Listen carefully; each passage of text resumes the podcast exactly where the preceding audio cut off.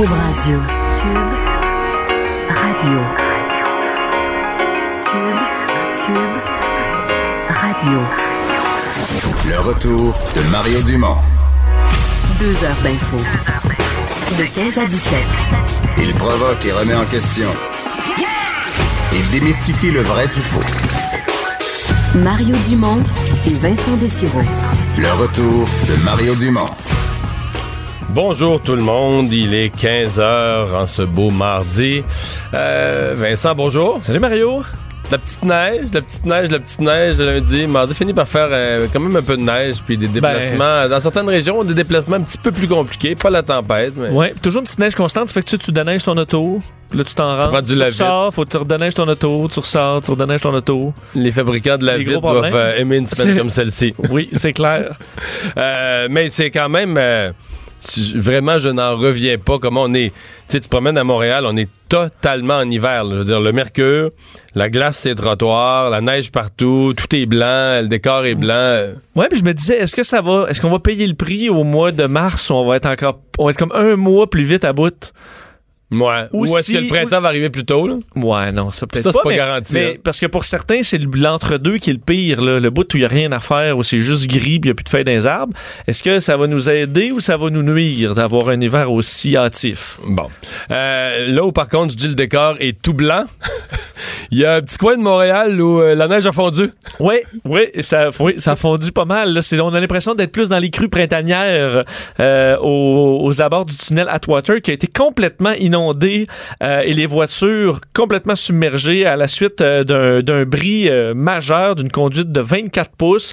C'était cet avant-midi à Montréal. Des travaux d'excavation qui étaient dans le coin pour le compte d'Hydro-Québec qui sera à l'origine de cette fuite d'eau impressionnante. Tu as vu les images, c'était c'est bon, c'était spectaculaire. Et alors évidemment un secteur à éviter si je comprends Ouais. encore à l'heure Bien, actuelle. on va voir où on en est rendu parce qu'Yves Poirier de TVA Nouvelles est sur place. Bonjour Yves.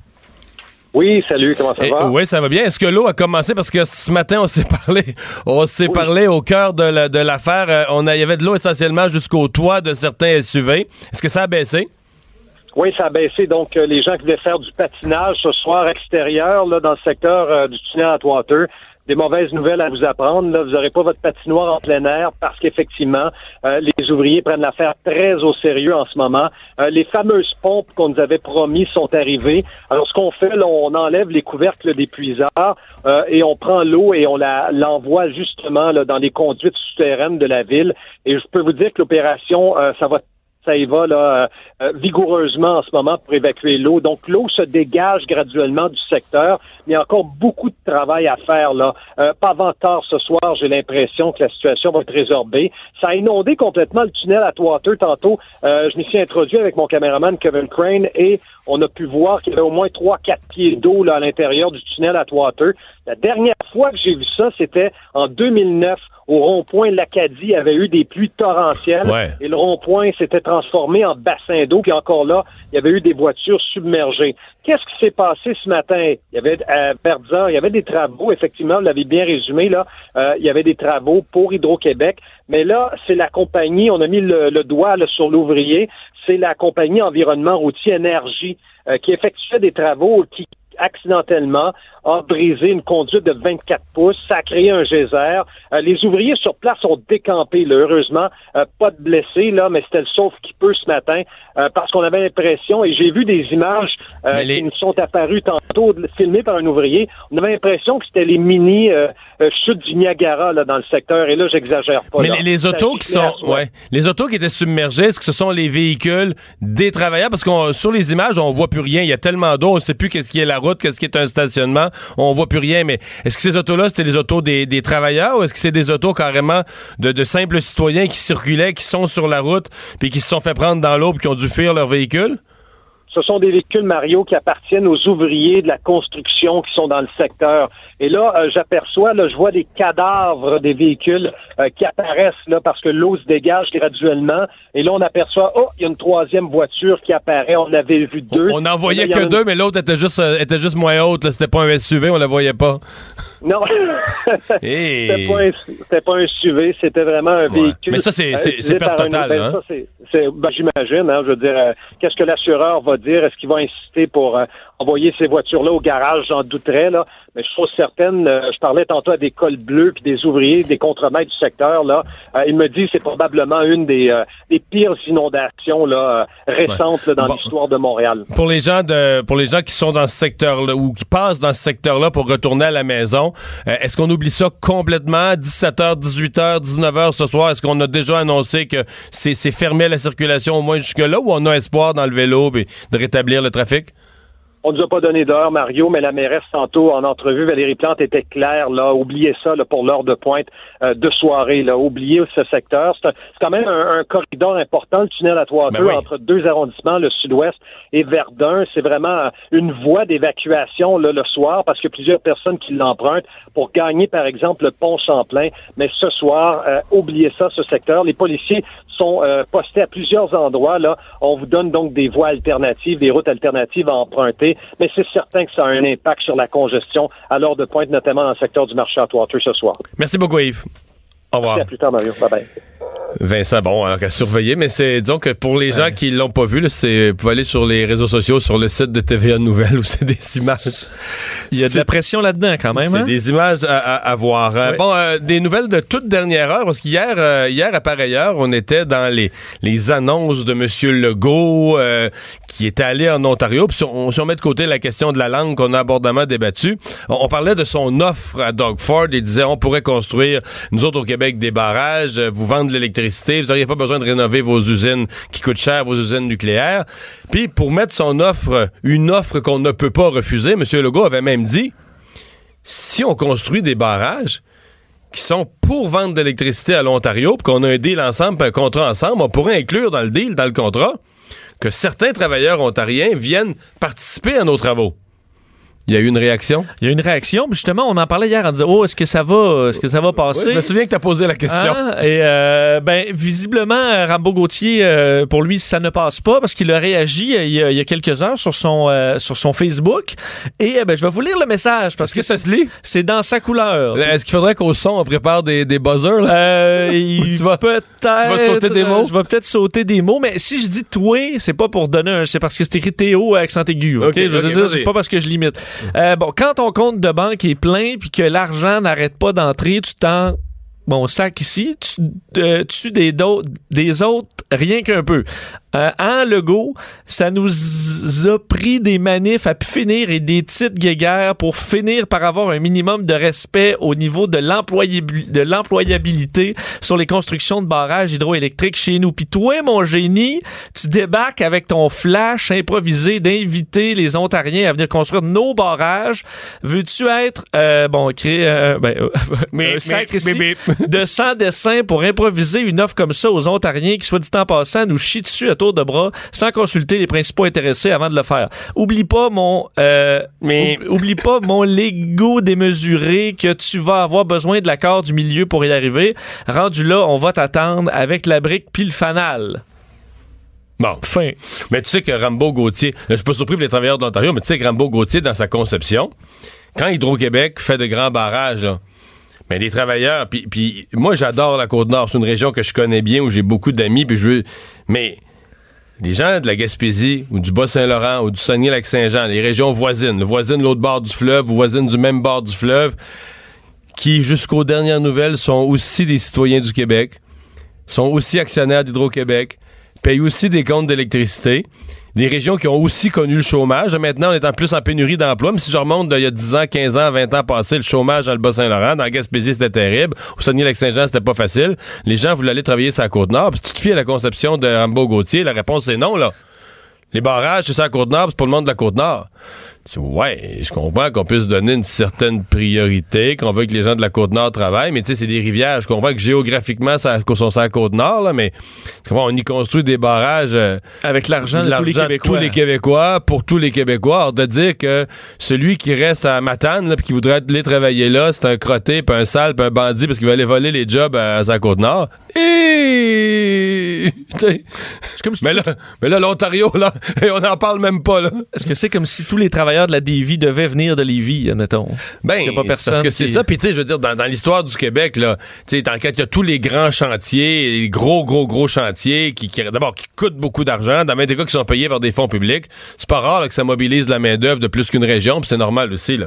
Mais là, Rambo Gauthier, disons que avant qu'on prenne de la main d'œuvre de l'extérieur, il faut que tous ces travailleurs de la côte travaillent. Travail. En tout cas, au moins ceux affiliés FTQ. Là. En tout cas, il est vraiment pas content. Euh, Rambo, on n'est pas nécessairement euh, très surpris. On verra si le, si euh, le premier ministre répondra de la même façon. Rapport du vérificateur général ce matin à Ottawa, qui, bon, euh, quand même, est-ce que ça fait pleurer ou sourire, on ne sait pas trop, mais la- Ben, Le vérificateur général fait deux principaux constats dans son rapport publié aujourd'hui. Le premier concerne les forces armées canadiennes. Euh, ben, en fait, les, les- les deux constats là, concernent les forces armées canadiennes sur euh, les inconduites sexuelles. Donc, premier constat, euh, l'armée en fait trop peu pour euh, les, les cas d'inconduite sexuelle dans ses rangs.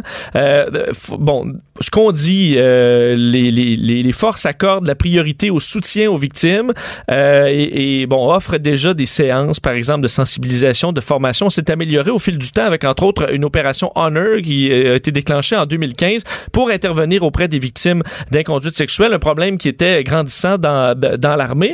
Pour les aider donc à gérer, on le demandait de dénoncer entre autres. Puis il y a eu quelques effets euh, plus négatifs par rapport à ça. Ce qu'il y a de positif, c'est que euh, ce nouveau programme a permis de sensibiliser les militaires au programme de, comportement sexuel, aux problèmes de comportement sexuel. Euh, le nombre de plaintes a d'ailleurs explosé. On est passé de 40 en 2015 à 300 en 2017. Euh, cependant, au dire du vérificateur général, nous avons constaté que certains membres ne se sentaient toujours pas en sécurité ou appuyés.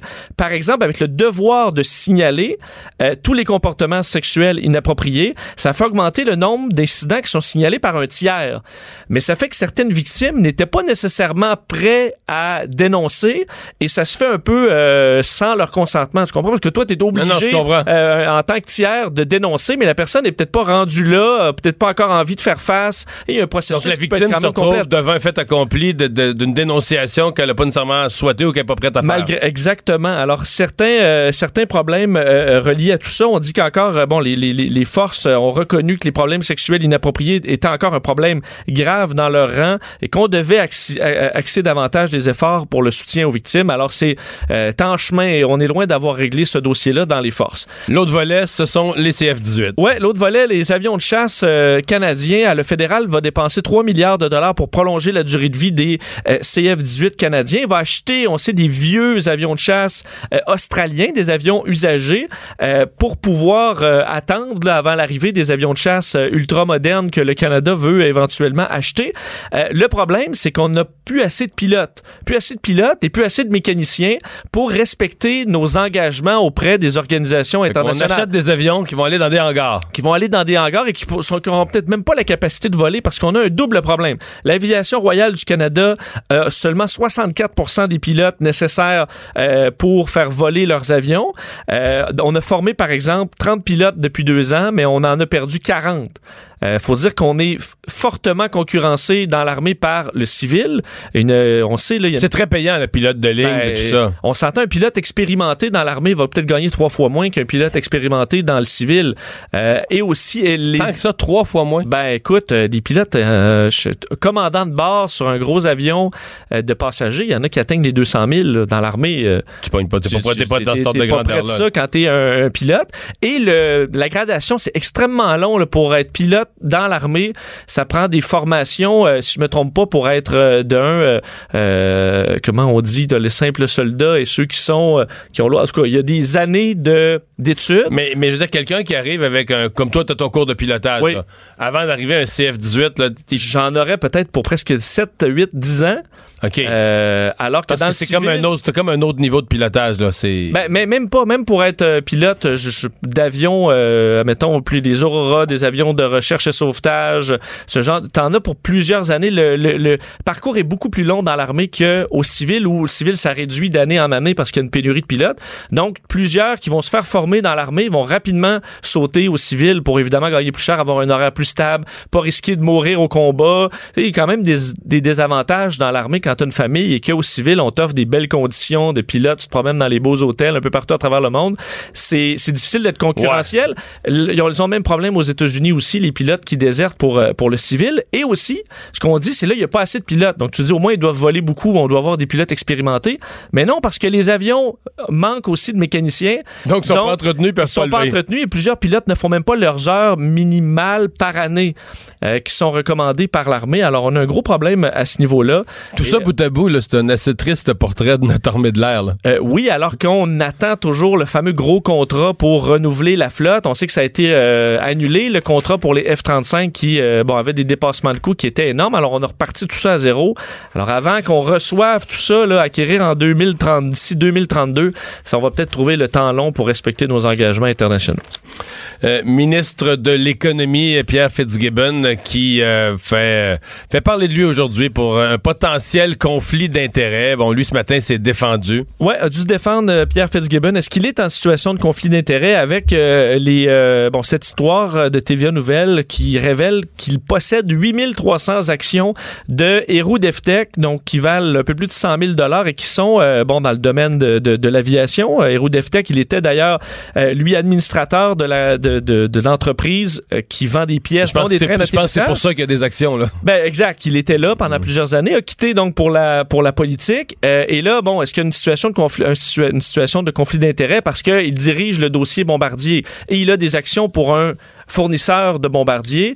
Euh, il a répondu aux questions des journalistes un petit peu plus tôt aujourd'hui en expliquant que ses actions, ben, il n'a pas le contrôle dessus, c'est en fiducie, on peut l'écouter. Quand j'ai été élu le 1er octobre, le 2 octobre, j'ai démissionné du conseil d'administration de l'UDETEC et il y a des mesures qui ont été mises en place, des protocoles avec le commissaire à l'éthique que je respecte euh, à 100% Donc aujourd'hui, je suis... Euh, c'est quoi ces protocoles-là, M. Fitzgibbon?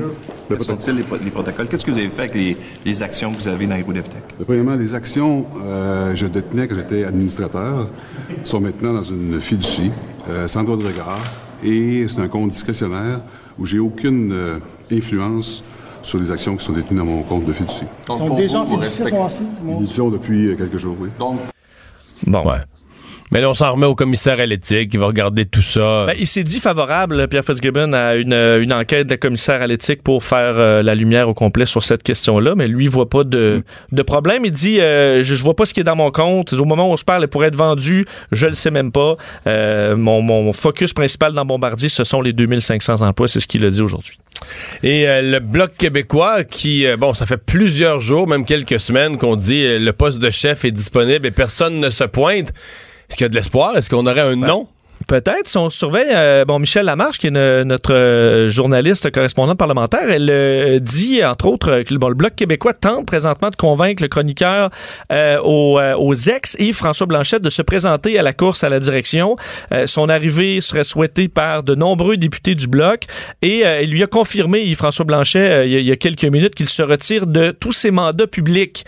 Dans les médias pour réfléchir à son avenir Donc, toutes politique. Ces chroniques, télé, radio, il s'en retire Écoute, tu te retires un mardi en plein milieu de la semaine, tu mets tes employeurs dans le trouble, tu fais pas ça juste pour réfléchir. Ben, c'est ta réflexion, en tout cas, au moins ta réflexion est un peu avancée. Parce que tu peux quand même réfléchir à, mettons, euh, en dehors des heures de bureau. à, mettons, ben, tu comprends. Tu as le souper avec des amis pour dire, bon, je vais réfléchir euh, chez moi, mais de, du matin au soir, donc il y a ben, probablement une réflexion bien le week-end. Mais, tu sais qu'en plein milieu de la semaine, là, tu débarques de tes chroniques, que le lendemain, tu seras plus là parce que tu réfléchis à la politique c'est que tu réfléchis pas mal. Je pense qu'il réfléchit, euh, réfléchit très fort. Ben, ils doivent être contents, pas à peu près au bloc. Ben, il est connu, semi. Oui, ben, c'est le plus connu, on s'entend. Euh, plus connu que certains autres noms qui ont circulé. C'est clair. Mais je, je, pense quand même que dans le grand, grand, grand public, je suis pas sûr qu'il est si connu que ça.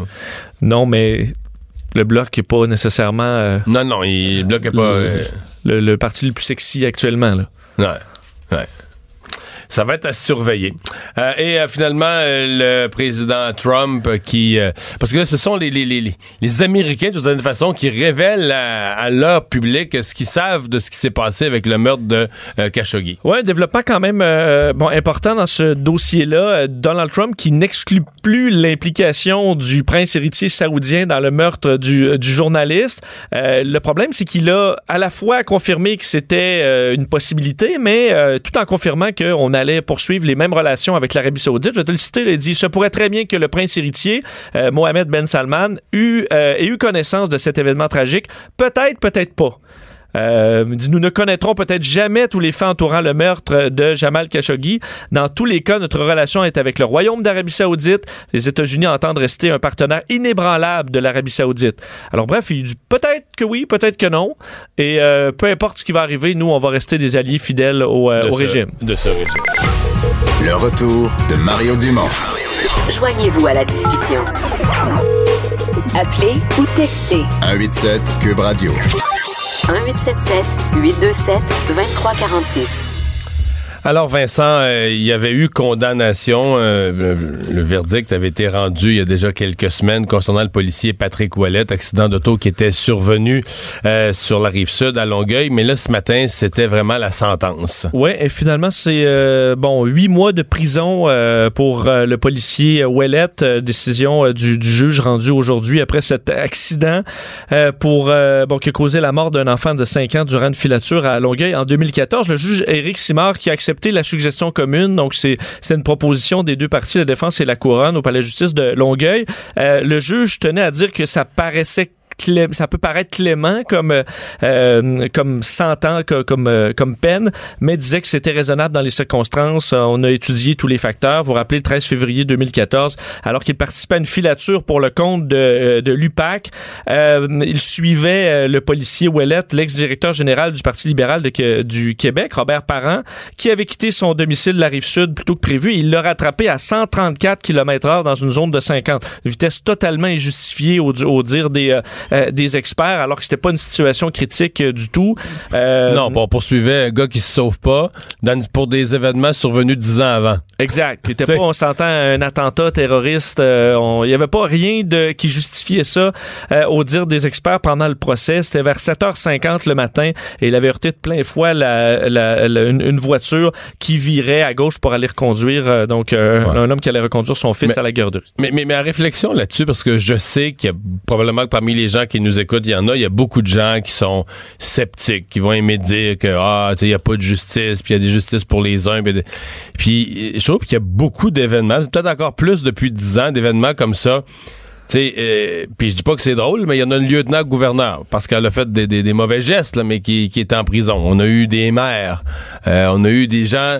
Euh, là, on a quand même un policier. Là, c'est pas rien qui a pas pas un, pas un policier qui s'est qui s'est retourné puis qui s'est allié au crime organisé puis qui a fait des meurtres là, mais pour négligence criminelle. Donc quand même un crime où on dit euh, la preuve est difficile à faire là, de négligence criminelle ayant causé la mort. Dans son cas, c'est de conduite là, dangereuse. Quelqu'un qui avait des intentions criminelles. Non non non. Et et, et puis là, je veux dire c'est pas rien. Là, ce type-là, son père est policier. Il, j'essaie pas de le prendre en pitié.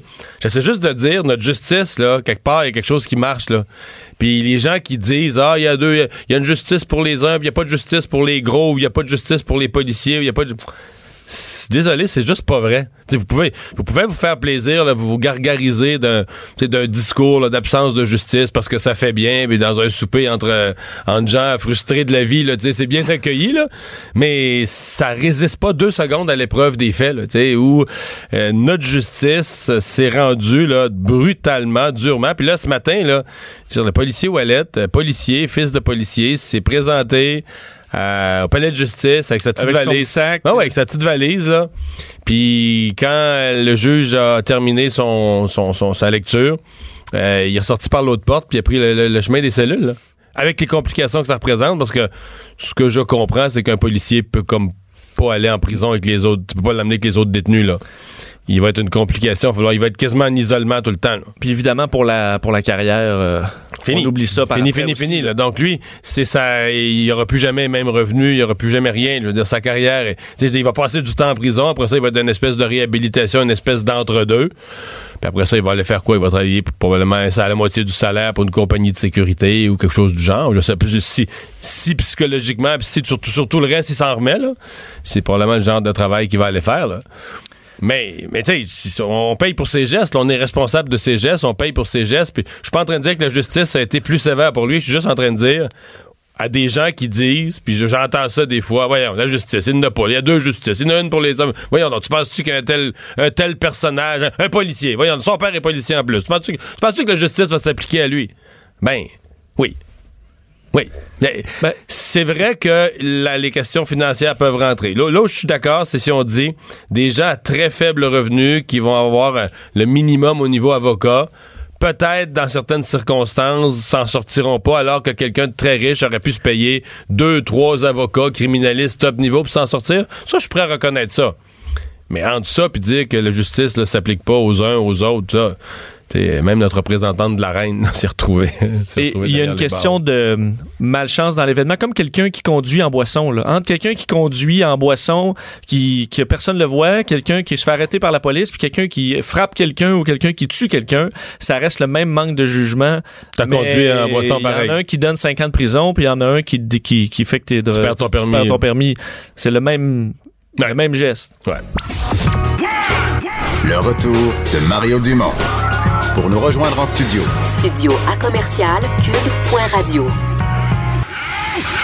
Appelez ou textez 187 Cube Radio. 1877 827 2346. Alors Vincent, on a euh, une nouvelle de toute dernière heure. En fait, on sait que mardi, euh, dans une semaine, jour pour jour, il va y avoir rentrée parlementaire à Québec pour une courte session parlementaire de deux semaines. Mais on sait maintenant un élément de plus de ces deux semaines. Oui, la mise à jour économique, euh, ce sera le lundi 3 décembre, donc euh, dans un peu moins de, de deux semaines maintenant. Alors, le ministre des Finances, Éric Girard, qui fera cette, cette mise à jour euh, de- dès le 3 décembre. Alors, après quelques... En fait, il va y avoir la première semaine, le mardi, il va y avoir le discours inaugural. Une espèce de discours de démarrage là, du mandat de M. Legault. Deux autres journées de chambre. Le lundi, ils reviennent. Énoncé économique. Trois autres journées à l'Assemblée. Après ça, bye-bye. On ferme. Bye bye, On on, s'en va ferme. pour les fêtes. On se revoit au mois de février. Euh, ça va ressembler à ça. Donc, euh, mise à jour économique. Ouais, euh, ouais, ben. D'après moi, les taxes scolaires, c'est- ça a été annoncé. D'après moi, ça va être là-dedans. Ce qu'on ne sait pas sur les taxes scolaires, c'est est-ce que ce sera une baisse d'un coup? Ou est-ce qu'on va nous annoncer un plan de baisse? Parce que c'est 700 millions total qu'on va redonner aux contribuables en baisse scolaire, mais tu sais, on pourrait dire, euh, on vous donne tout de suite là, pour euh, l'année 2019, je sais pas, moi, un premier 100 millions, puis euh, 200 millions l'année d'après. Tu sais, ça pourrait être une baisse là, en pourcentage progressive. là. On peut l'étaler pour que la dernière année proche des élections, ce soit l'année payante, Mais voyons. admettons. T'as pensé à ça, J'ai l'esprit tordu, hein? J'ai jamais entendu quelqu'un jamais pa- entendu penser quelqu'un aussi penser tordu. comme ça pendant... ouais, Terrible. ça. Euh, on va tout de suite euh, aller parler au président de l'UPA, Marcel Groslot, donc qui euh, ce matin euh, prend position dans le dossier du troisième lien. Bonjour, Monsieur Groslot. Oui, bonjour, M. Dumont. Bon, euh, vous êtes euh, quoi inquiet, opposé? Comment on résumerait en un mot votre position sur le troisième Ouais. lien? Ben, en fait, comme pour tous les projets là, routiers de cette envergure-là, qui en fait favorisent l'accès au territoire, parce que on le voit toujours comme une façon de favoriser l'accès à la ville, mais dans l'autre sens, c'est favoriser l'exode de la ville vers le territoire. Alors, dans, dans tous ces projets-là, nous, notre inquiétude, ben, c'est, l'étalement urbain sur les terres agricoles que ça entraîne. Et on le voit, on l'a vu à travers le Québec, là, que c'est ce que ça a provoqué à toutes les fois. Alors, c'est ce qu'on soulève ce matin. Donc, vous pensez que dans la région, par exemple, de Beaumont, à l'est de Lévis, là, il va y avoir une pression sur les terres agricoles pour développer des nouveaux quartiers résidentiels, étant donné que ça va, être, ça va être plus facile d'accès vers Québec? Absolument. C'est ce qui se produit à chaque fois. Là, on l'a vu avec l'autoroute 30, euh, ça favor. Bon, là, on parle surtout de euh, l'autoroute 30. Il y avait un projet de loi 85 là, pour exclure à la à la décision de la commission euh, quatre zones industrielles le long de la 30. Puis nous, on l'avait dit, lorsque la 30 sera fait en zone agricole, le développement va se faire autour. Euh, il était prévu que ce développement-là se fasse sur la 132. Finalement, ils l'ont fait en zone agricole et là, la pression s'exerce. La pression est là. Puis euh, on- on- les gens s'opposent, euh, des groupes s'opposent, mais la pression est là, elle est réelle. Puis à Québec, lorsqu'on va, euh, si on fait le troisième lien à cet endroit-là, parce que là, je spécifie là à cet endroit-là, je sais pas si on le faisait ailleurs, j'ai pas analysé, mais si on le fait à cet endroit-là, c'est sûr qu'on favorise beaucoup l'étalement urbain vers euh, Bellechasse et ces zones-là. Ouais. Est-ce que, je sais pas, est-ce que votre votre opposition, elle est définitive? Est-ce que la CAQ pourrait vous convaincre d'une d'une gestion rigoureuse de la loi sur la protection du territoire agricole ou d'éléments qui vous rassureraient? Mais en fait, la- le- le- pendant l'élection, il y a eu des les libéraux aussi là, euh, les municipalités demandaient des assouplissements à la loi de la protection du territoire agricole. Euh, il y a eu des engagements de prix ou des écoutes. Les, le monde municipal a eu une certaine écoute à ces demandes-là. Alors, c'est sûr qu'on ça serait surprenant là, que on nous promette un durcissement de la loi ou une rigueur plus de la loi pour assurer que ça se produise pas. Parce que la pression, elle est économique, elle est là, là et la, la commission, euh, elle peut résister, mais euh, elle peut pas empêcher euh, lorsque le territoire, euh, lorsqu'une municipalité n'a plus de territoire euh, pour se développer, puis que la, la démonstration est faite qu'il y a une demande, bon, alors là la commission est dans l'obligation d'accepter. Alors c'est sûr que la, la loi n'empêcherait pas l'étalement urbain. Mm-hmm. si ça avait été possible depuis 40 ans, on n'aurait pas vu les situations qu'on voit actuellement tant autour de Montréal, sur la rive nord, sud, qu'autour de Québec. Là. On a, avez-vous des chiffres là-dessus, la réduction du territoire agricole, l'empiètement sur le territoire agricole depuis 5, 10, 15, 40 ans, je sais pas, mais avez-vous des chiffres? Oui, en fait, on avait, euh, à chaque 10 ans, on perd l'équivalent de l'île de Montréal. À chaque 10 ans? À, chaque 10 ans, on perd l'équivalent de la superficie de l'île de Montréal. À grandeur du Québec, là? À grandeur en, terre perdue. Oui, ça, Pourquoi? Pour du développement résidentiel, des routes? c'est euh, industriel, résidentiel, euh, euh, de, de, toutes sortes là. Euh, c'est euh, mais surtout surtout résidentiel naturellement. Alors c'est et faut faut mettre en parallèle à ça que nous on est sous un moratoire concernant les superficies en culture. Depuis 14 ans, les agriculteurs ne peuvent pas agrandir les superficies cultivées, mais tout le monde peut s'étendre sur le territoire agricole. Alors, il y a comme une aberration là aussi. Mais je suis content que vous en parliez parce que j'ai fait une coupe d'émissions là-dessus, j'ai écrit là-dessus euh, pour me rendre compte, M. Groslot, qu'au Québec, là, personne sait ça. En fait, c'est curieux. Le chemin par lequel ces éléments-là sont revenus dans l'actualité, c'est lorsqu'on lorsqu'on a dit euh, dans nos institutions de, de, de santé, on n'a pas de pommes québécoises. Puis là, des gens ont dit, ouais, il faudrait qu'ils achètent de la pomme québécoise. Puis là, moi, je suis un truc, comme je connais ça peut-être un petit peu plus la moyenne, j'ai dit, ouais, minute, là. On n'a on a même pas le droit de planter. Ça, on n'est on, on, pas autosuffisant en pommes. Puis on n'aurait pas le droit de planter des, nouveaux super, des nouvelles superficies en, en, en, pommiers. Puis là, tout le monde me disait, mais voyons, t'es fou, on aurait le droit des pommiers, tout le monde veut ça. J'ai dit, non, non, non, la loi le permet pas. Avouez que c'est pas connu. personne au Québec qui se rendait compte qu'on était en euh, moratoire, là. C'est ça. Puis ça, c'est donc la superficie de la zone agricole rétrécit euh, inévitablement puisque les autres actions ou les autres activités de la population s'étendent sur le territoire agricole. Euh, mais moi, au-delà de ça, là, puis ça, c'est un enjeu qu'on a discuté avec le gouvernement lors de la dernière élection, la levée du moratoire sur les superficies en culture, parce qu'aujourd'hui, on a des méthodes adaptées pour contrôler les, les pertes de phosphore qu'on avait à l'époque, et là, on, on, est en contrôle de cet élément-là. Donc, on pourrait lever le moratoire sur les superficies en culture. On pourrait, mais est-ce qu'on va le faire? Ben, c'est, ça relève du ministère de l'Environnement et le règlement sur les entreprises agricoles. Nous, on a suggéré des façons de le faire qui sont meilleures euh, que les façons actuelles de ne pas le faire. Mhm. C'est, compliqué à comprendre, mais des bonnes pratiques culturelles favorisent une meilleure rétention du phosphore. Et si on appliquait ces pratiques culturelles-là sur, comme condition à, à, la, à, la, levée du moratoire, on ferait des gains environnementaux. Alors, il est possible de, d'augmenter la production agricole et de respecter l'environnement. Mais pour ça, il faut avoir des terres agricoles et nos terres, il faut les protéger. Et, et, là, lorsqu'on ouvre le territoire par une route, par l'accès, en facilitant l'accès, malheureusement, on favorise toujours l'étalement urbain. M. Groslo, j'ai une dernière question, parce qu'en voyant votre intervention sur le troisième lien, je me, suis interrogé, moi, je me suis posé une question, je me suis dit, si moi j'étais président de l'UPA, puis que j'avais toujours les environnementalistes sur le dos, est-ce que je me trouverais une, est-ce que je me trouverais une couple de fois par année un dossier pour être d'accord avec les environnementalistes, juste les mettre de mon bord un peu, là, juste pour juste pour jouer de chumé de chumé, c'est un dossier de temps en temps avec eux autres pour les pour les calmer, sinon, j'ai rêvé à ça? Ben, non, nous, on rêve pas à ça, on le fait. Je, vais, être très honnête avec vous. Là, on travaille avec les groupes équitaires, la Fondation Suzuki. Sur des enjeux, on s'entend pas, euh, toujours, euh, où, où, ils trouvent qu'on va pas assez vite ou qu'on est. Euh, mais comme sur les pesticides, c'est sûr que le bannissement pur et simple de tous les pesticides rapidement, c'est pas possible. Alors là-dessus, on s'entend pas. Sur des enjeux comme la protection du territoire agricole, oui, on se retrouve, on se retrouve et on se, on s'entend. Mais euh, moi, je travaille avec des alliés sur certains dossiers, d'autres sur d'autres dossiers, mais on est ouvert.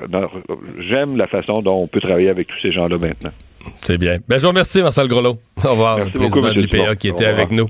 Euh, et oui, Vincent, on reste dans le grand thème de l'agroalimentaire parce que là, il vient de tomber une, quand même une énorme nouvelle de dernière heure euh, qui concerne peut-être tous ceux qui Ouais. sont en train de préparer le souper. Là. Oui, parce que des fois, là, souvent, on a des rappels, mais de, de produits très spécifiques. Une Euh, marque, un fabricant. euh, Exact, mais là, c'est généralisé. euh, Québécois qui doivent cesser de consommer la laitue romaine sous toutes ses formes euh, en raison d'une éclosion d'infections à E. coli. C'est euh, une, rec- une- une recommandation euh, de l'Agence de la santé publique du Canada. Alors, pour dire, on dit à l'heure actuelle, les données issues de l'enquête en Ontario et au Québec donnent à penser qu'il y a un risque d'infection à E. coli associé à la consommation de laitue romaine. Euh, c'est ce que dire que tous les dit. restaurants, plus de salade César. Ça doit inclure la restauration. Je présume qu'ils ont des fournisseurs euh, On dit semblables. Sous, sous toutes ses formes. Donc, euh, alors, ça devrait, je suppose, être retiré dans les prochaines heures des, euh, des, des marchés d'alimentation. Mais j'essaie de ça. Je pense qu'on n'a jamais vu ça. C'est pour un fruit, un légume, là, de toutes les marques, tous les, fourni- tous les fournisseurs, tous les fabricants. C'est très rare. Je sais pas pourquoi on peut pas remonter à la source plus précisément, là, trouver une marque où ça peut pas être Mais ça généralisé. fait quand même, ça fait un an ou deux que ça traîne, là, la romaine, là. Tu sais, qu'il y a des problèmes, un certain, faut, tu sais, qu'il y a toujours, à chaque deux, trois mois, il y a une histoire de colis puis de romaine. C'est ma salade préférée. Qu'est-ce que je vais manger? De la mesclun? Ma fille, c'est sa salade préférée, elle mange que ça. Oui, le cœur. mais, là, mais, bon. la, la- la Boston est meilleure, non? La Boston, c'est un peu mollasson de la Boston. Une fois de non, temps en temps. c'est- là. ouais, mais c'est goûteux, mais c'est quand t'arrives vers plus tu t'approches du cœur, moins c'est mollasson. Comme la romaine, t'as un peu des deux, t'as un peu plus de feuilles, un peu plus de croquant. C'est vrai, on va se rabattre sur la, sur la Boston. En plus, on en fabrique au Québec, là, de la Boston, là, des belles Boston de chez On nous. fabrique aussi de la, De la romaine, oui, de la je sais. romaine. Mais Bon. bref, tournez-vous vers autre chose aujourd'hui. Le retour de Mario Dumont, le seul ancien politicien qui ne vous sortira jamais de cassette. Mario Dumont et Vincent Dessureau. Jusqu'à 17. Cube Radio. Le buzz de Vincent Dessureau. Alors, Vincent, aujourd'hui, tu nous parles d'abord du président Trump qui a posé un geste d'importance. Oui, il a gracié sa dinde euh, Et C'est la aujourd'hui. semaine là, du Thanksgiving. Oui, une tradition présidentielle, donc, euh, de, de- de- d'accorder euh, la vie à, à une dinde qui sera sauvée donc de la cuisson pendant les prochains jours. Est-ce que je puis dire, est-ce que je puis dire que je suis certain que le président Trump, c'est la dinde qui a été la mieux graciée dans l'histoire. Ouais, La oui. mi- mieux graciée. Greatest turkey Ever. ever. Euh, elle s'appelle, je veux dire, elle s'appelle Peas, donc pois. Et euh, Trump a, a blagué un peu parce qu'il y a eu une, question à savoir est-ce que la dinde c'était la dinde pois ou la dinde carotte? Puis leur nom, là, carrot puis peas. Euh, et Trump a, bla- a blagué parce qu'il a, lui, écoute, il est pas à l'abri d'une petite blague, euh, Donald Trump. Et il a dit euh, que euh, euh, Peas avait été élu par un, un- un suffrage surveillé et bien fait, mais que Carrot voulait quand même un recomptage, donc en faisant référence un peu au, à la situation très serrée en Floride. Mais les noms pois, carottes, là, est-ce que c'est des dindes qui venaient de la- des États-Unis vraiment ou c'est des dindes de la Macédoine? Hey, je vais être un coup, je vais être un, un bal- passe, on l'a pas encore. On n'a pas la machine à son. On n'a pas notre euh, machine à son. Elle est très bonne, mais c'était une bonne Ah, dinde américaine. La presse là, le- a rencontré euh, la dinde, pris des photos, Elle était même en avant là, de, de la conférence de presse, juste la dinde qui est là, où on le présente aux médias avant que le président arrive et sauve la dinde. Alors, elle sera pas cuite euh, euh, cette année, du moins. Les fausses nouvelles. Oui, Eh, quel thème à la mode. oui, un dossier que j'ai trouvé très intéressant par rapport à- au, combat qu'on essaie de livrer euh, dans les compagnies, euh, les grandes entreprises du, du web et monsieur, madame, tout le monde contre les, euh, les, les fausses nouvelles. Et on savait qu'il y a le, le- le principe des bots. C'est des faux comptes automatisés euh, qui peuvent faire partager euh, des fausses nouvelles, par C'est exemple. compliqué que c'est comme un faux compte mais qui est robotisé dans le sens qu'il se gère lui-même. là. Exact. En qui Qu'est-ce qu'il va faire qu'il va décider de partager plus une fausse nouvelle que n'importe quel Il y a autre? certains algorithmes. Tu peux aussi les diriger. Là. Toi, si tu as une armée de, de faux comptes, tu peux leur indiquer de euh, automatiquement, dès que telle personne publie un article, ça va le, le Tu partager. tu partages ça, Euh, OK. Et on savait que ça avait eu un- un- bon, une influence sur euh, le, le- le côté viral des fausses nouvelles.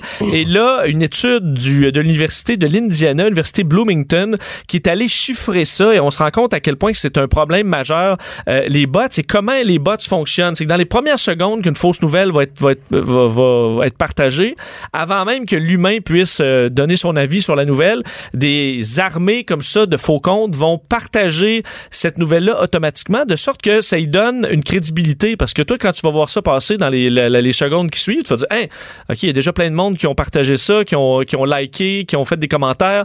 Donc, il y a Fait quelque chose pas qui se l'impression que c'est une petite affaire perdue, là. Tu vois beaucoup de, beaucoup de monde, beaucoup de Exact. circulation. Ce serait une nouvelle qui passait complètement dans le bar parce que c'est une nouvelle ridicule. Je sais pas que, euh, mettons, Mais Hillary, mais- Hillary Clinton, c'est une extraterrestre. Et là, ben, rapidement, ça c'est partagé automatiquement. Alors, les vraies personnes vont se mettre à les partager et à donner de, de la visibilité à Mais cette une des meilleures de la dernière élection qui a souvent été prise en exemple, c'est que le pape aurait montré une préférence pour Donald Trump. Je sais pas comment le titre était formulé en anglais, mais ça disait ça, là, que le pape, euh, je sais pas s'il appuyait ou qu'on avait Oui. aimait Donald Trump. là. Oui, ou bon, Alors que euh, le pape avait rien dit. Hillary Clinton était un robot. euh, il y en a eu de, de toutes les sortes. Et l'autre technique, c'est de cibler les euh, ceux qui ont beaucoup de, de, de, de personnes qui les suivent.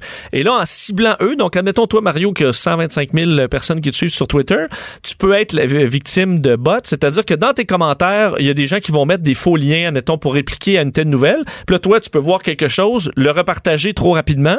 Et là, évidemment, vu que toi, t'es très suivi, ben, tu Là, donnes beaucoup de la crédibilité, de sorte qu'en ciblant ces gens-là, euh, ça fonctionne bien. Les chiffres qu'on donne sont quand même intéressants. On dit que s'il y a 6% de faux comptes sur Twitter, mais qui sont, à, qui sont derrière un tiers de la, de la propagation des fausses nouvelles, et c'est souvent juste de donner la première poussée, puis ensuite l'humain qui vérifie rien se charge du reste. Alors, euh, bref, ce que ça prouve, c'est qu'en luttant contre ces faux comptes, en étant capable de les euh, voir et les supprimer rapidement, mais ça permettrait de contrôler du moins euh, d'un tiers euh, les fausses nouvelles.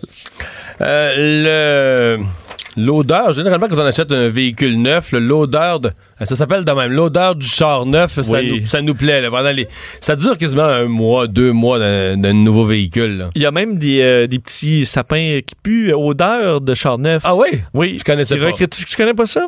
Euh, quand t'as quand t'as des véhicules usagés comme moi, il y en a qui connaissent qui connaissent ça, le, le petit sapin odeur de char neuf. C'est populaire. Généralement, t'es content d'avoir cette, cette odeur-là. Mais Ford euh, tente, en fait, développer une technique pour éliminer l'odeur de char neuf parce que euh, euh, en Chine, on n'aime pas ça.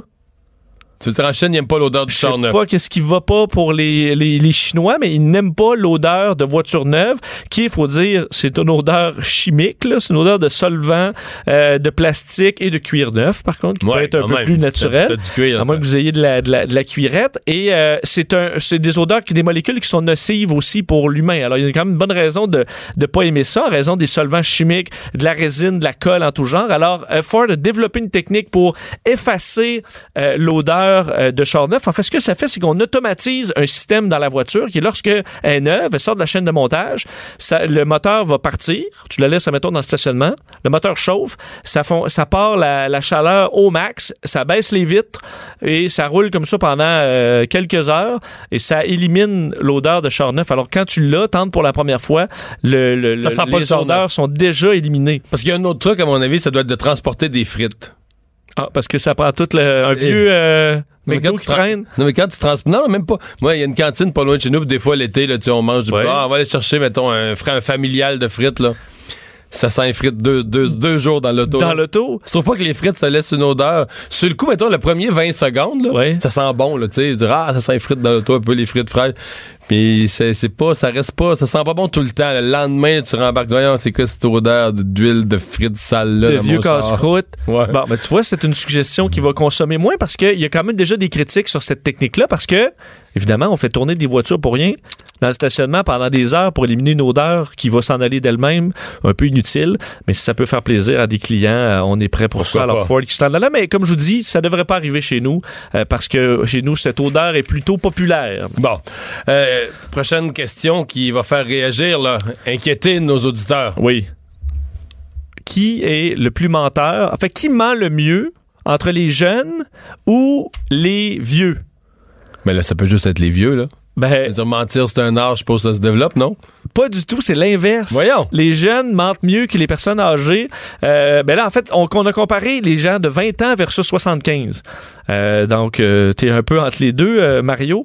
Mais euh, c'est l'université Brandeis aux États-Unis qui s'est posé la question qui mentait le mieux, donc entre les jeunes et les moins Mesurer jeunes. comment, là, par rapport à la- le fait d'être cru? En fait, on devait décrire de façon fausse un objet.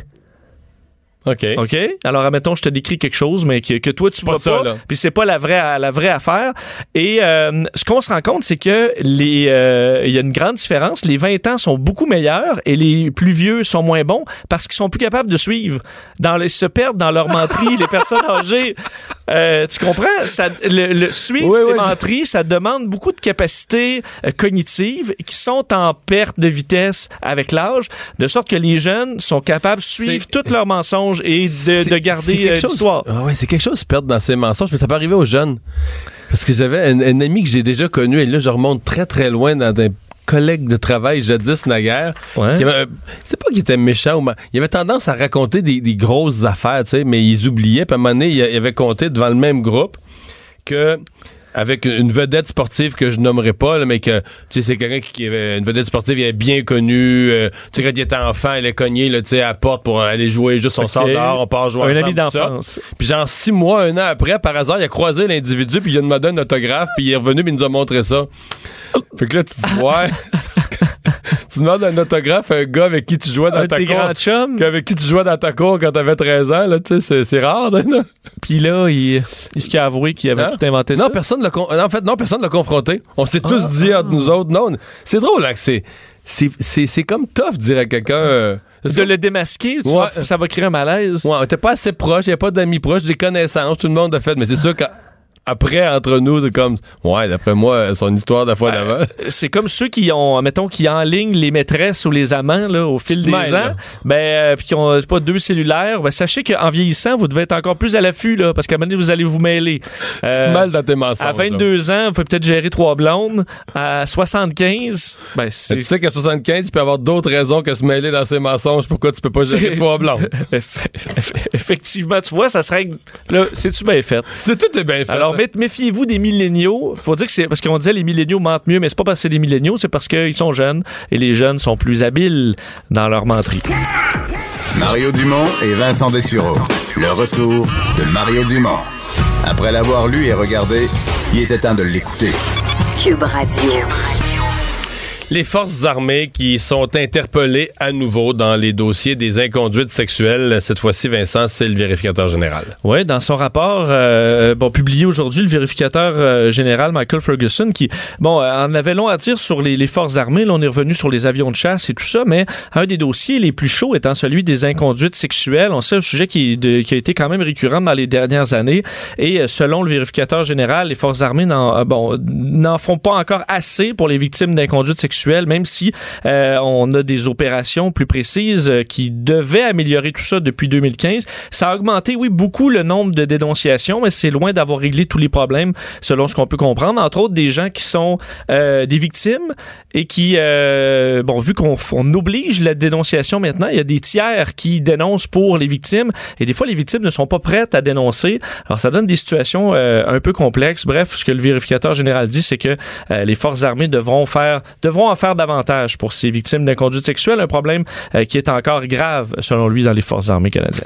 Et c'est un problème qui est pas nouveau. Euh, Vincent, notre prochain invité, euh, travaille dans ces dossiers-là depuis déjà belle lurette. Euh, Michel Drapeau, euh, ex-colonel, maître, avocat en droit militaire. Bonjour. Bonjour vous. Bon, est-ce qu'on on a l'impression un peu que le, le vérificateur remet une couche ou revient amener des arguments de plus, mais dans un dossier déjà bien chargé? Exactement. Je veux dire, le, a trois ans, Mme Deschamps, l'ancien juge de la Cour suprême, avait écrit euh, un rapport tout simplement extraordinaire, là, dénonçant les, la culture et dénonçant l'incapacité de la chaîne de commandement de prendre des choses en main. Euh, un an après, en 2016, Statistique Canada a sorti un rapport disant que durant l'année en cause, en 2015-2016, il y avait eu tout près de 1000 assaut qui avait eu lieu à travers les forces armées. Depuis ce temps-là, il y a eu différents rapports qui ont, été publiés, certains d'entre eux par, la haute direction des, euh, des forces canadiennes sous l'appellation Opération Honneur. Mais en réalité, tout ce problème-là, si on revient à la charge, en 1998, McLean Magazine avait sorti trois magazines de suite dont la page fronticide était euh, les viols, les assauts sexuels dans les forces armées. Alors, ça fait au moins 20 ans que ça dure, 20 ans qu'on a des promesses, 20 ans qu'on a des plans de toutes sortes, et, et ça a changé, ça s'est amélioré un peu, mais foncièrement, dans le fond des choses, tel que le vérificateur dit, euh, il y a toujours un manque de confiance, il y a toujours des victimes, en fait, qui sont laissées pour compte, et puis il y a des changements importants de structure, des changements importants de culture qui doivent être faits. Et je n'ai pas l'impression que ceci va arriver en, en, laissant la chose aux mains des militaires. Il va falloir absolument qu'il y ait une intervention par la société civile et particulièrement par le Parlement. Ouais. Euh, donc, de, si je, je, demandais la valeur ajoutée, l'élément de plus qu'amène aujourd'hui le vérificateur général, pour vous, c'est ça, c'est que c'est le, le, fait que les, le sort des victimes, les victimes laissées à elles-mêmes. Est-ce qu'il y, a, d'autres éléments où vous, avez, vous avez l'impression que le vérificateur amène de, des éléments nouveaux au dossier? Bon, le vérificateur a vérifié un nombre de dossiers. Une des choses, par exemple, il, il déplore la lenteur des investigations par la police militaire, euh, même s'il y a une promesse de leur part les enquêtes étaient pour avoir lieu à l'intérieur de 30 jours, on s'aperçoit que 6-7 mois, et ça va perdurer. Ceci rajoute au, calvaire et que les, que les victimes euh, subissent, et certainement à l'intérieur du système de, justice militaire et de la société militaire en proprement dite. Alors, il il a mis son doigt là-dessus. Il a fait attention de dire que ses commentaires ne voulaient pas toucher à toute la question de la justice militaire parce qu'il y a eu un rapport euh, euh, préalable qui avait justement couvert ce point-là. Alors, alors, il parle de la culture continue. Il y a, il y a, il y a un manque de confiance par les, par les victimes. Il y a une absence de soutien, absence de support par les autorités envers les victimes qui, elles, il faut le dire, ne sont pas protégées par la Charte canadienne des droits des victimes. Tous les autres personnes au Canada le sont, exceptant les victimes dont les crimes sont poursuivis devant des tribunaux militaires. Alors, ceci rajoute, ravive la peine, ravive la douleur à laquelle ils subissent. Quand, quand vous dites des interventions, vous avez dit ça tout à l'heure, des interventions extérieures, on peut pas laisser tout ça aux mains des, des, militaires ou à l'intérieur de l'armée. Euh, vous iriez jusqu'où, là? Parce qu'on sait que on n'aime pas bien bien ça dans le monde militaire, là, des interventions extérieures, hein? Moi, première des choses, j'enlèverais la juridiction pour euh, les enquêtes, la poursuite des, euh, de crimes tels que assaut sexuel et retournerait ça aux tribunaux civils, tel que ça l'était en 1998. Alors, Donc, vous êtes si on est en matière sexuelle, ce, ce n'est plus la structure de la police et des tribunaux militaires. C'est ça. Les, les, les, tribunaux militaires, ce sont des tribunaux disciplinaires. C'est pas des tribunaux criminels. Ils n'ont pas cette expertise, cette expérience et ce détachement, cette euh, cette, cette euh, indépendance complète, même s'ils l'ont, ne sont pas perçus comme tels. Alors, jusqu'à 98, si une personne était victime d'un assaut sexuel, elle prenait le téléphone 911, téléphonait aux policiers municipaux, provinciaux, fédéraux, et puis faisait plainte et la personne qui est accusée ici euh, était poursuivie dans le vent des tribunaux civils. Alors, tout de suite, là, ça donne confiance à la victime, advenant en quelles circonstances qu'elle va voir une personne qui n'est pas un militaire, une personne qui n'est pas dans sa chaîne de commandement, une personne, au fait, qui ne répond pas au même chef qu'elle, et elle va recevoir une enquête qui est plus indépendante, qui est plus ouverte, et peut-être qu'elle va faire, elle va s'avancer, porter plainte plus souvent, et, et, et ça va être les tribunaux civils qui vont s'occuper de cette chose-là. Et ce faisant, je pense, ça va dégager euh, toute la chaîne de commandement de la gestion de cette crise-là, euh, puis les laisser au fait s'occuper de choses qu'elles devraient connaître et devraient faire, à savoir la préparation opérationnelle pour des déploiements opérationnels et ce genre de choses-là. Ouais. Les forces armées ne sont pas là pour administrer la justice criminelle. C'est le rôle des provinces, c'est le rôle des cours civiles. Ouais. Euh, sur la question du, de, de savoir est-ce qu'il y a quel progrès il y a eu d'accompli, est-ce qu'il y a eu du, du progrès réel, euh, j'ai quand même l'impression, bon, vous avez dit certains progrès, j'ai quand même l'impression que c'est à la base là, tout ça est beaucoup moins tabou. C'est-à-dire que euh, si on remontait 20 ans en arrière, euh, une femme dans l'armée victime d'un acte d'agression sexuelle ou de harcèlement sexuel, j'ai l'impression que c'était quasiment le silence à cette époque-là qui était la règle. On, il me semble qu'on est vraiment ailleurs aujourd'hui. Je suis pas à l'intérieur de l'armée, mais d'après ce qu'on comprend, ce qu'on entend et ce qu'on lit, on est quand même ailleurs, non? Je pense que oui. Je pense qu'il y a un progrès qui a été fait, puis un progrès qui a été fait durant les trois dernières années suite à l'opération Honneur. Et certainement, le militaire typique est beaucoup plus sensible, beaucoup plus craintif au fait euh, qu'il pourrait avoir des, accusations, accusations, portées contre lui, peut-être par, des gestes ou des paroles qui sont qui sont euh, qui sont mal à propos et ce genre de choses-là. Alors, je pense que le, degré d'implication, de, réalisation de responsabilité de chacun est plus forte maintenant qu'elle l'était, mais c'est toujours pas assez. Et est-ce que les victimes qui sont complètement dépourvues de, tout support de l'administration et support législatif. Alors, ces personnes-là sont, laissées pour compte pour l'instant, même si les améliorations, chaque victime doit faire face seule euh, à, à, se présenter devant les autorités policières, les autorités, les autorités euh, euh, judiciaires, le procès, ce genre de choses-là. Alors, il y, a un changement, mais le changement va passer loin et certainement, il n'y a aucune raison pourquoi il devrait y avoir une distinction entre une victime dont le crime est poursuivi devant les tribunaux militaires et celle qui est poursuivie devant une cour civile. Et présentement, il y a une grande différence. Merci beaucoup, euh, Maître Drapeau. Merci à vous. Au revoir. Mario Dumont. Il s'intéresse aux vraies préoccupations des Québécois. La santé, la politique, l'économie. Jusqu'à 17. Le retour de Mario Dumont. La politique, autrement dite. Alors, c'est l'heure de parler à Lise Ravary. Bonjour, Lise. Bonjour, Mario. Et je sais que tu veux me parler de la, de la déclaration du président Trump euh, concernant l'Arabie Saoudite, mais Vincent en a un extrait qui va nous lire, puis tu commandes tout ben, de suite après. Ouais, peut-être rappeler, euh, bon, Donald Trump qui n'exclut pas l'implication du prince héritier saoudien dans, dans, le meurtre du journaliste, mais exclut de, que ça ternisse les relations avec euh, le régime. Je vous lis, il dit, il se pourrait très bien que le prince héritier Mohamed Ben Salman ait eu connaissance de cet événement tragique Peut-être, peut-être pas. Euh, nous ne connaîtrons peut-être jamais tous les faits entourant le meurtre de M. Jamal Khashoggi.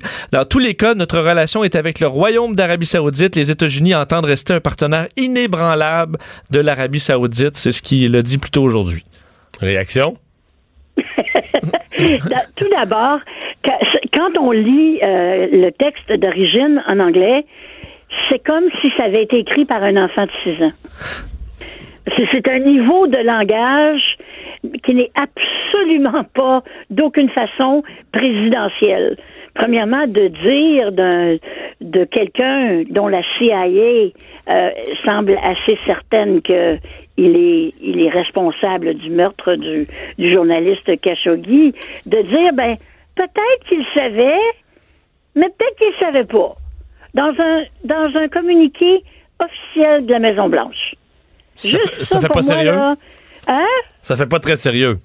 Ça fait pas très sérieux. Et c'est clair qu'il essaie de, de s'en sortir, euh, de, de, de, trouver une façon de pas trop égratigner euh, ses amis saoudiens. Alors il commence sa lettre en, en, tapant euh, sur les rangs, qui sont pas non plus des enfants de cœur, on s'entend, mais euh, et en nous rappelant que nous vivons dans un monde très dangereux. C'est toujours le, le, le, faire peur pour pour mieux faire passer le message. Et, mais, mais plus tard en journée, dans un point de presse, M. Trump a dit tout simplement, qui est probablement un peu la vérité, a dit, Gabin, on fait des milliards et des milliards d'affaires avec eux. S'ils achètent pas nos armes d'eux, ils vont les acheter de, de, nos compétiteurs, la, Chine ou la Russie. Fait que euh, c'est nos alliés, puis on garde ça comme ça, puis c'est tout. C'est vrai, mais tu sais, on peut se demander aussi, euh, un pays comme les États-Unis qui s'est toujours euh, présenté comme un phare pour le droit de la personne, etc., qui dit aujourd'hui sous Trump, écoutez, nous là, faites ce que vous voulez, tuez-les dans la rue comme Duterte aux Philippines, euh, faites ce qui a été fait à Khashoggi, qui semble être absolument épouvantable, on s'en fout, pourvu que le cash rentre. Euh, est-ce que est-ce qu'on veut vraiment bâtir euh, un pays, continuer de bâtir un pays sur une approche aussi vide d'humanité? Parce que dans le fond, ce qu'il nous dit, Trump, c'est que la seule chose qui compte, c'est l'argent. Et en plus, il a donné un petit point de presse après cet après-midi et il a dit, et non pas en répondant à une question, ce qui le rend euh, un peu, euh, beaucoup de monde se pose des questions. Il a dit, euh, en passant, je n'ai pas de lien d'affaires avec l'Arabie Saoudite. C'est parce qu'il n'y a personne qui y avait posé la question. pourquoi vient-il dire ça? Parce que c'est vrai qu'on on en a parlé, il a, il a voulu construire des trucs. C'est tellement sa, business, lui, le pays et ceux que lui détermine qui sont des alliés, c'est tellement tout pris dans une espèce de de, de, de- c'est comme si c'était tous des fils ramassés ensemble, puis tu peux pas, tu peux rien faire pour ouvrir ça, puis savoir ce qu'il y a au fond. Et c'est ça que je trouve épouvantable, parce qu'on ne sait pas avec qui il joue et pour quel prix. Et au fond, on est tous ultimement sur la planète tributaires de ces décisions. Je veux dire, juste la la Corée du Nord qui est en train de, de, de lui tirer la langue euh, et, et ça n'a pas l'air de le déranger. Il dit qu'il ne croit pas les services de renseignement quand ils disent qu'ils ont euh, que, que la Corée du Nord a repris les essais de missiles. Il dit carrément qu'il ne le croit pas. Wow! Ouais. Mais tu sais, on, est là pour on s'indigne, puis on. Tu sais, moi, je- quand j'ai lu ce- ce- cette lettre-là, je te, je te jure, là, c'est vraiment un ton de sixième année, puis tu as l'impression partout, à chaque euh, deux mots, qui essayent de t'en passer une vite. Mais ça changera rien. Ça changera rien. Il n'y a rien qui va changer. Et puis je sais pas, je pense pas que les démocrates euh, ont euh, vraiment l'estomac pour euh, se lancer dans un, un processus de. Ben non, mais ils ont, ils ont pas l'air, euh, même même sur ce dossier-là, ils ont pas l'air à penser que l'opinion publique américaine est aussi parce qu'il y a ça derrière derrière ce, ce dossier-là. Euh, on ne sent pas que l'opinion publique américaine est aussi euh, outrée que toi tu peux l'être aujourd'hui. C'est comme si pour les Américains, ben regarde, là, on s'en fout un peu de ce qui se passe dans ce coin-là du monde. Puis là, Khashoggi, ben tant pis. Puis euh, on est allié. On, on sent que ce- son message quand même à Donald Trump auprès d'une certaine clientèle passe là. Tu sais, bon ben là, Ah, ben Khashoggi, oui. tant pis. Puis là, ben l'Arabie, on leur vend du stock, ça fait que ça va être correct. Puis en plus, dans sa lettre, il reprend les accusations de l'Arabie saoudite qui sont non prouvées à l'effet que c'était un ami, un, es- un- un- un ennemi du régime et que c'était un frère musulman. Je veux dire, il, il met ça dans sa lettre. C'est, c'est que même s'il avait été frère musulman, est-ce que, est-ce que ça justifie ce qui lui est arrivé? Je pense, qu'il n'est pas le seul Trump aux États-Unis à, comme, comment dirais-je, à, à pas considérer que des dossiers reliés aux droits de la personne, c'est quelque chose qui doit vraiment inquiéter les Américains. Euh, le, ton texte de ce matin dans le journal, Noyer le poisson euh, francophone. En fait, toi, tu as déjà vécu là, euh, un peu partout au Canada. Hein? Moi, moi, j'ai vécu à Vancouver, à Calgary, à Toronto. Tu, Eh y oui. crois, tu y crois au français, à l'avenir du français en dehors du Québec? Euh, écoute, je, je ne crois pas que le français pourrait disparaître complètement. Ça dépend des efforts qui sont mis dans les différentes communautés. Et il y a des communautés qui sont plus actives que d'autres et qui euh, réussissent finalement à tirer leur bille euh, du jeu, comme en Alberta, où euh, il y a quand même eu une augmentation importante surtout à cause des gens qui viennent du Québec. Mais à partir du moment où ils sont en Alberta, ils travaillent là, ils vivent là, ils font des enfants là, ben ils deviennent des Franco-Albertains. hein. Ouais. Hein? Alors, c'est sûr que pour l'Alberta, c'est probablement beaucoup plus heureux que peut-être que pour les, les francophones de la Nouvelle-Écosse ou du Nouveau-Brunswick. Puis ceux de l'Ontario, tu penses. Mais je pense pas que ça va. Dire qu'on s'en va vers une disparition là, demain Non. matin, non. Mais ceux de l'Ontario, mais- est-ce que tu penses qu'ils vivent un, un recul euh, grave, sévère? Oui, absolument. Euh, c'est une c'est une claque épouvantable. C'est un c'est une insulte. Ça va pas qu'il n'y ait plus de commissaires attitrés. C'est pas ça qui va faire que demain matin on va passer de 600 000 franco-ontariens à 300 000. Hein? C'est pas comme ça que ça se passe. Mais pour eux, c'est un c'est un désaveu. C'est c'est de se faire dire, vous ne comptez pas, d'ailleurs, c'était tellement clair, Ford, euh, ce qu'il aurait dit à cette euh, dame qui l'a eu au téléphone. Écoutez, il y a 600 000 francophones, mais il y a aussi 600 000 Italiens et 600 000 Chinois. Euh, Mais c'est pas là, ça le représente- multiculturalisme? Parce que, tu sais, dans le fond, le, le- le- le gouvernement Trudeau, euh, père et fils, là, il y a quand même des signaux contradictoires. On dit les langues officielles sont extrêmement importantes dans ce pays. Euh, bon, Trudeau, père, a mis en place toute une politique sur les langues officielles. Mais en parallèle, on dit il y a le multiculturalisme. Ça, le multiculturalisme, il n'y a pas, il y a pas, il y a pas une telle chose que des peuples fondateurs. là. Tous les, les- et là, on arrive dans le discours un peu de Doug Ford, là, que euh, les, les, les- les Chinois qui vivent à Toronto, les Euh, les, les gens d'origine indienne, peu importe. Ah, ben c'est tout, c'est c'est tout pareil. On est tous des, on est tous plus ou moins des immigrants arrivés à différentes époques là, sur le territoire ici. Oui, exactement. Mais c'est intéressant que tu soulèves le fait qu'il y a une- vraiment un- une contradiction. Moi, je pense que si Pierre Elliott Trudeau euh, était avec nous aujourd'hui, je suis pas certaine qu'il serait particulièrement impressionné de la façon dont, dont ça se passe pour le pour, pour, pour, pour le multiculturalisme. Je ne crois pas qu'il avait envisagé euh, que son fils un jour dise euh, le Canada est le premier pays sans identité nationale et trouver que c'est une bonne affaire.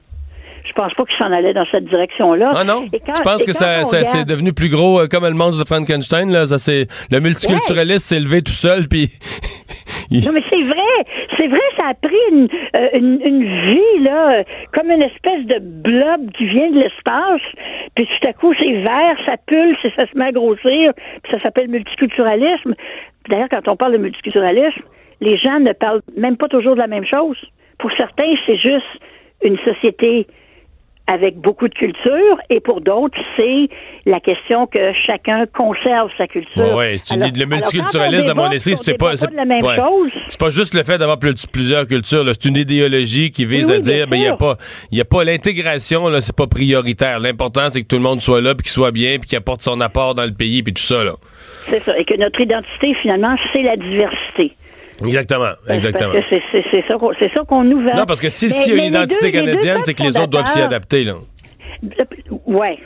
Mais les deux peuples fondateurs, euh, euh, Justin Trudeau en parle encore. Ça lui arrive, ça lui arrive de, de, de, de le mentionner comme, comme étant un fait existant, parce que si t'as pas les deux peuples fondateurs, euh, ton bilinguisme officiel, il repose Il y a sur rien du non, tout. c'est ça, il n'y a plus de raison d'être.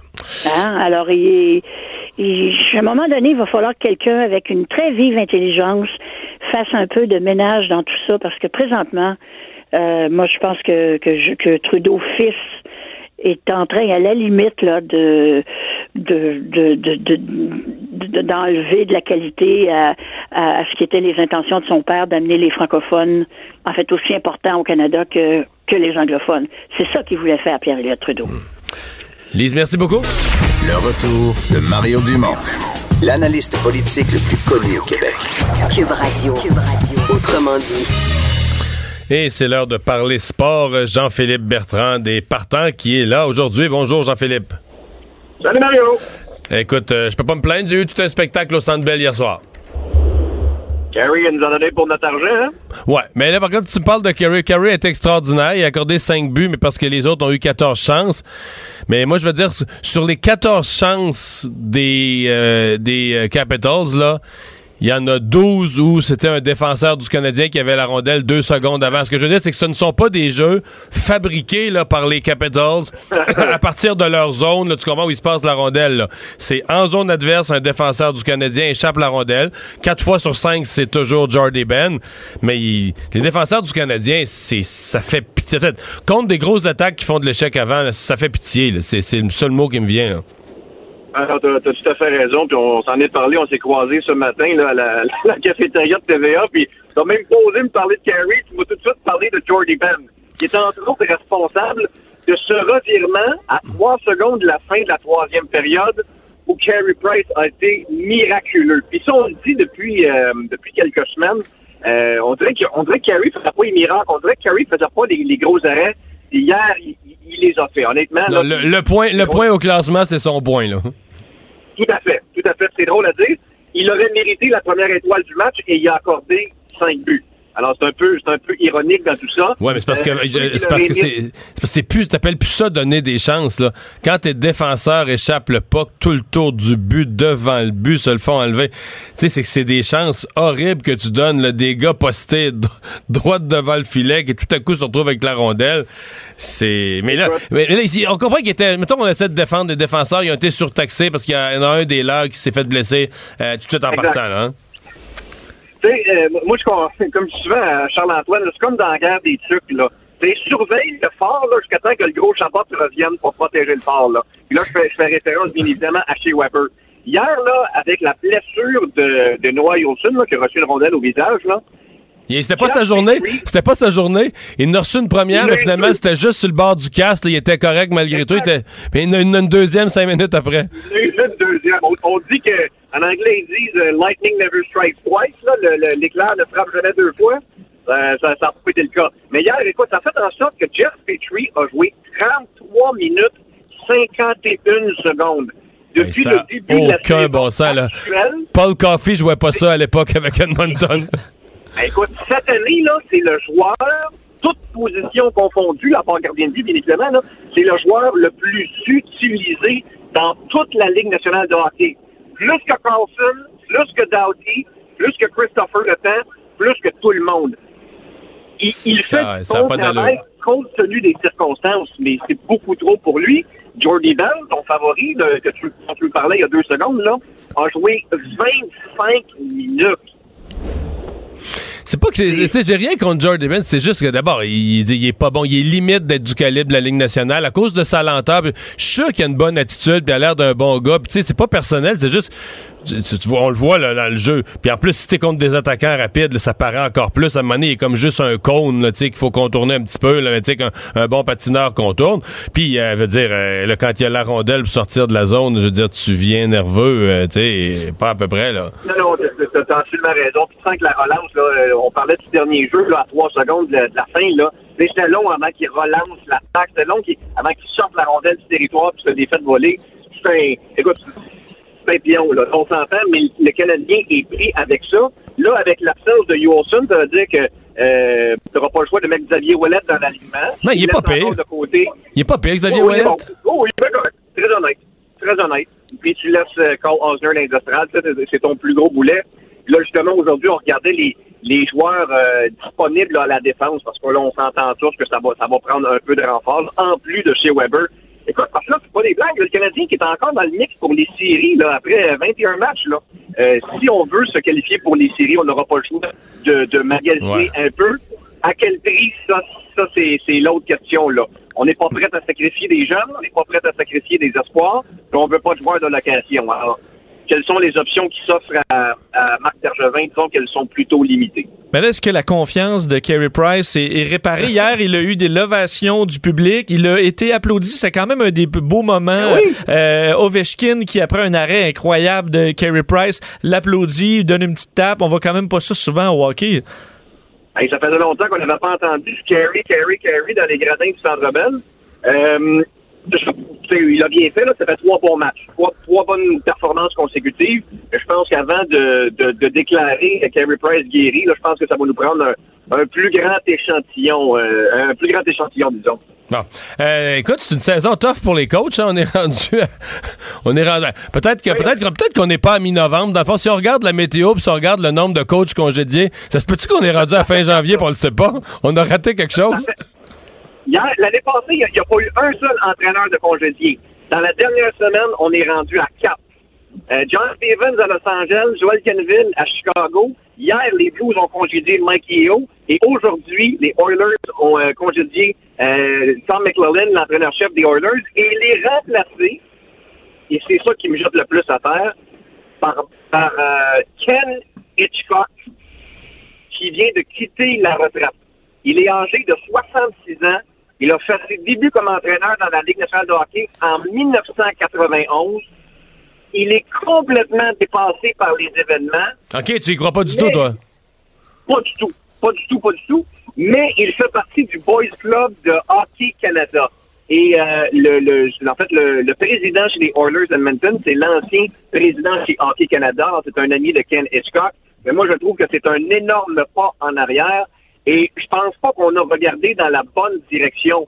Je pense que l'un des grands responsables des insuccès des dernières années chez les Oilers, c'est Pete Cherrelli, le directeur général, qui a fait des transactions et, et du mouvement personnel épouvantable. Hey, Adam Larson contre Taylor Hall, c'est une des mauvaises transactions de la dernière décennie. Là. Moi, je trouve ça épouvantable que tu puisses pas faire des séries quand tu dans ton alignement le meilleur Des- joueur des de vedettes semblables. Ouais. Hey, euh, il nous reste 30 secondes pour parler d'un gros départ. En fait, c'est un- c'est quelqu'un que je connais bien, avec qui j'ai siégé à l'Assemblée nationale, mais là, qui quitte son poste dans le monde du sport. Oui, et ça me fait de la peine parce que c'est un monsieur que j'ai adoré côtoyer. Ouais, hein. Et c'est un peu le, part- le porte-parole de l'impact au cours des dernières années. On sait que Joey Saputo a le sang chaud, alors des fois, c'était mieux de donner le, le micro et donner le flambeau à, à Richard Legendre, qui a fait du boulot colossal. Pourquoi de, il quitte? de l'élaboration du stade, euh, du stade euh, Saputo. Il- entré en MLS. Et pourquoi il quitte? Y a-tu Il a un problème ou bien il prend juste sa retraite puis il passe à autre chose? Ben, euh, écoute, il, va, il va donner des cours au HEC en marketing sportif. Je pense qu'il va se garder occupé, se garder euh, quelques Ouais, tâches. Et peut-être que la, la tâche complète d'un temps plein avec l'impact là, commence à être. Ça commence à être lourd. ouais. Hey, merci beaucoup, euh, Jean-Philippe. À demain. À demain, les gars. Et dans les choses qu'on surveille, Vincent, dans l'actualité, il y en a une qui concerne le souper. Ouais, si vous êtes euh, en train de vous diriger vers le, le souper familial, ben, sachez que vous devez éliminer la, la laitue romaine. Euh, recommandation de l'Agence de la santé publique du Canada, on doit cesser de consommer la laitue romaine sous toutes ses formes. Alors peu importe où vous l'avez acheté, peu importe si c'est coupé coupé, si c'est un cœur de romaine, si ça vient du restaurant ou peu importe. Peu importe la Euh, marque, le fournisseur, la couleur du sac. des risques d'infection à E. coli. Il y a quand même euh, 18 cas d'infection qui font d'une enquête, dont 15 au Québec. Euh, et ça vient d'un peu partout, là, des gens qui en ont mangé à la maison comme au restaurant. Alors, c'est assez rare qu'on voit ça, des rappels de ce genre. Cube Radio.